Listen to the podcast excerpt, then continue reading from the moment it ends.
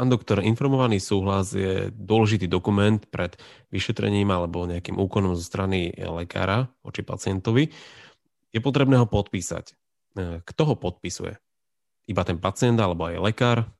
A vy ste sa spýtali takým spôsobom, ako sa niekedy uh, zo strany lekárov informovaný súhlas vníma. Že to je nejaký dokument, treba podpísať, je to nejaká formalita.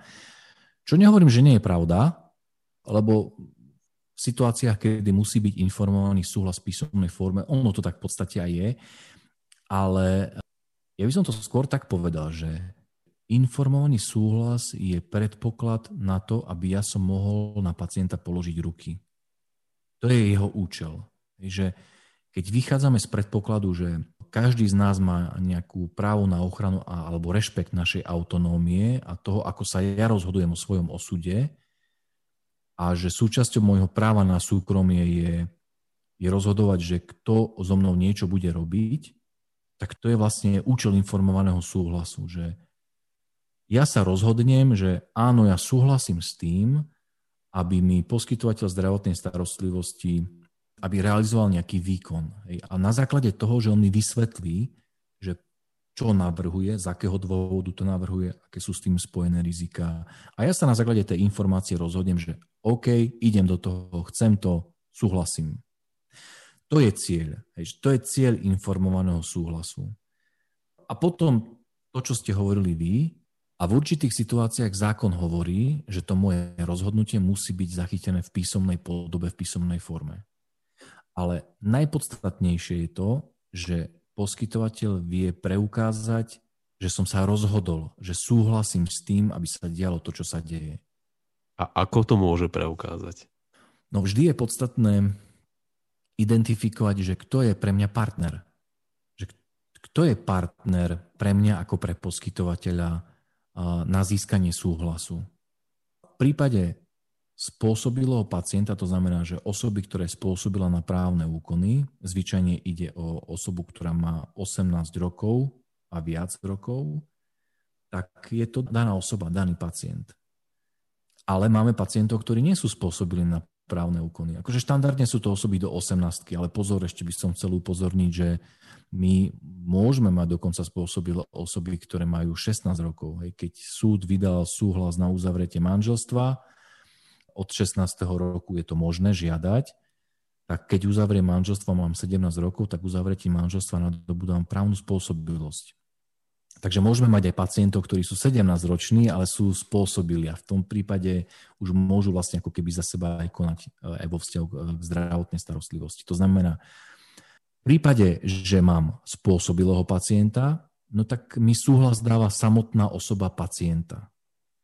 Ale keď to je pacient, ktorý je pod 18 rokov, alebo teda je právne nespôsobilý, lebo to môžu byť aj osoby, ktorých e, spôsobilosť na právne úkony je zúžená rozhodnutím súdu, tak vtedy mi súhlas musí dať zákonný zástupca tohto e, pacienta. Kedy je potrebné ten súhlas vyžadovať ešte predtým, než ten lekár položí na toho pacienta ruky, alebo je možné to urobiť aj dodatočne, po výkone, alebo to už je potom veľké riziko? Tak keby sme e, išli e, podľa ducha zákona, tak asi odpoveď na to vieme. Že keď ja vychádzam od, od pána doktora alebo od pani doktorky, po všetkom už sa udialo, hej, a ešte na mňa sestrička zakričí, že ešte mi tu príďte podpísať niečo, no tak už sa všetko udialo, ja vtedy podpisujem, že súhlasím, že sa to udeje, tak e, to nie je úplne, že v súlade s duchom zákona. Nie, že úplne. Je to v rozpore s duchom zákona, pretože naozaj otázka rozhodovania mojej autonómii je to, že ja sa rozhodujem vopred. Musí to byť zapísané aj v zdravotnej dokumentácii, že podpísal ten informovaný súhlas. Čiže on, ak ten lekár napríklad zabudne, tá sestrička kričí cez celú chodbu, poďte mi to tu podpísať, tak tej zdravotnej dokumentácii to už nie je napísané v tom momente, kedy to malo byť. Tak záleží od toho, že v akej forme zdravotnú dokumentáciu poskytovateľ vedie, ale keby sme to zjednodušili, tak súhlas má byť daný pred výkonom. To je podstatné. To znamená, že povinnosťou ošetrujúceho zdravotníckého pracovníka je získať to rozhodnutie, že či sa rozhodujem ako pacient za alebo proti pred samotným zákrokom. Samozrejme z pohľadu manažovania nejakého rizika, aj to, keď tá sestrička na mňa zakričí, že príďte mi to podpísať, a ja to podpíšem ex post, tak je to pre poskytovateľa vždy lepšie, ako keď to podpísané nie je. Samozrejme, hovoríme, ak sa jedná o situácie, kedy súhlas má byť daný v písomnej forme. Lebo v prípade, ak nemá byť daný v písomnej forme, tak tam sa môžeme rozprávať len o otázke toho, že ako ja to viem spätne preukázať, že pacient súhlasil. Ale to, že ak nie je povinnosť ho mať v písomnej forme, ja ho nemám v písomnej forme, no tak ja som zákon neporušil, hej, keď viem preukázať napríklad cestričkou, ktorá potvrdí, že hej, že on však on súhlasil hej, s podaním inekcie. On súhlasil s vakcínou, že som ho pichla. V poriadku. Keď to viem takto preukázať a nie je to situácia, kedy musí byť v písomnej podobe, no tak mi to stačí aj takto. Čo v prípade, ak sa zistí, že informovaný súhlas nie je podpísaný?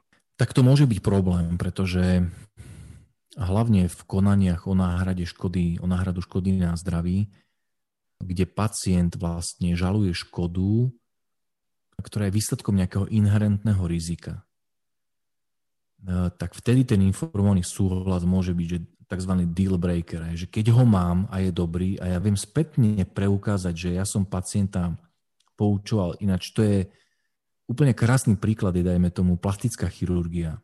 To znamená, že zákroky, ktoré sú vyslovene na vyžiadanie, majú kozmetický charakter, ale častokrát sú spojené s mnohými rizikami. Napríklad zoberte si spôsob hojenia operačnej rany. Pri kozmetickej e, chirurgii, no tak akože vy sa neviete úplne vyhnúť tomu, že v prípade danej konkrétnej pacientky tak ten operačný rez bude nejakým spôsobom viditeľný. Lebo to záleží od mnohých okolností. To nie je o tom, že vy postupujete zle, nesprávne. To môže byť v mnohom e, závislé od organizmu e, daného pacienta. To znamená, to je presne v tomto prípade ten súhlas zohráva obrovskú úlohu, že keď ja viem spätne dokázať, že viete, ja som vás poučoval, milá pacientka, že sa to nemusí úplne zhojiť, a vy ste s tým súhlasili, že pre prípad, že sa to nezhojí, tak ste s tým OK a že to riziko beriete na seba. Samozrejme, ak problém s hojením je spôsobený tým, že som postupoval nesprávne, tak tam ten súhlas nezachráni. Ale ten súhlas práve zohráva obrovskú úlohu v situáciách toho, tých rizik, ktoré ja neviem, ako keby, ktoré sú, tá škoda nie je spôsobená môjim nesprávnym postupom, ale závislá na iných okolnostiach. Podcasty Buď právny profík vznikajú s podporou spoločnosti Krka Slovensko.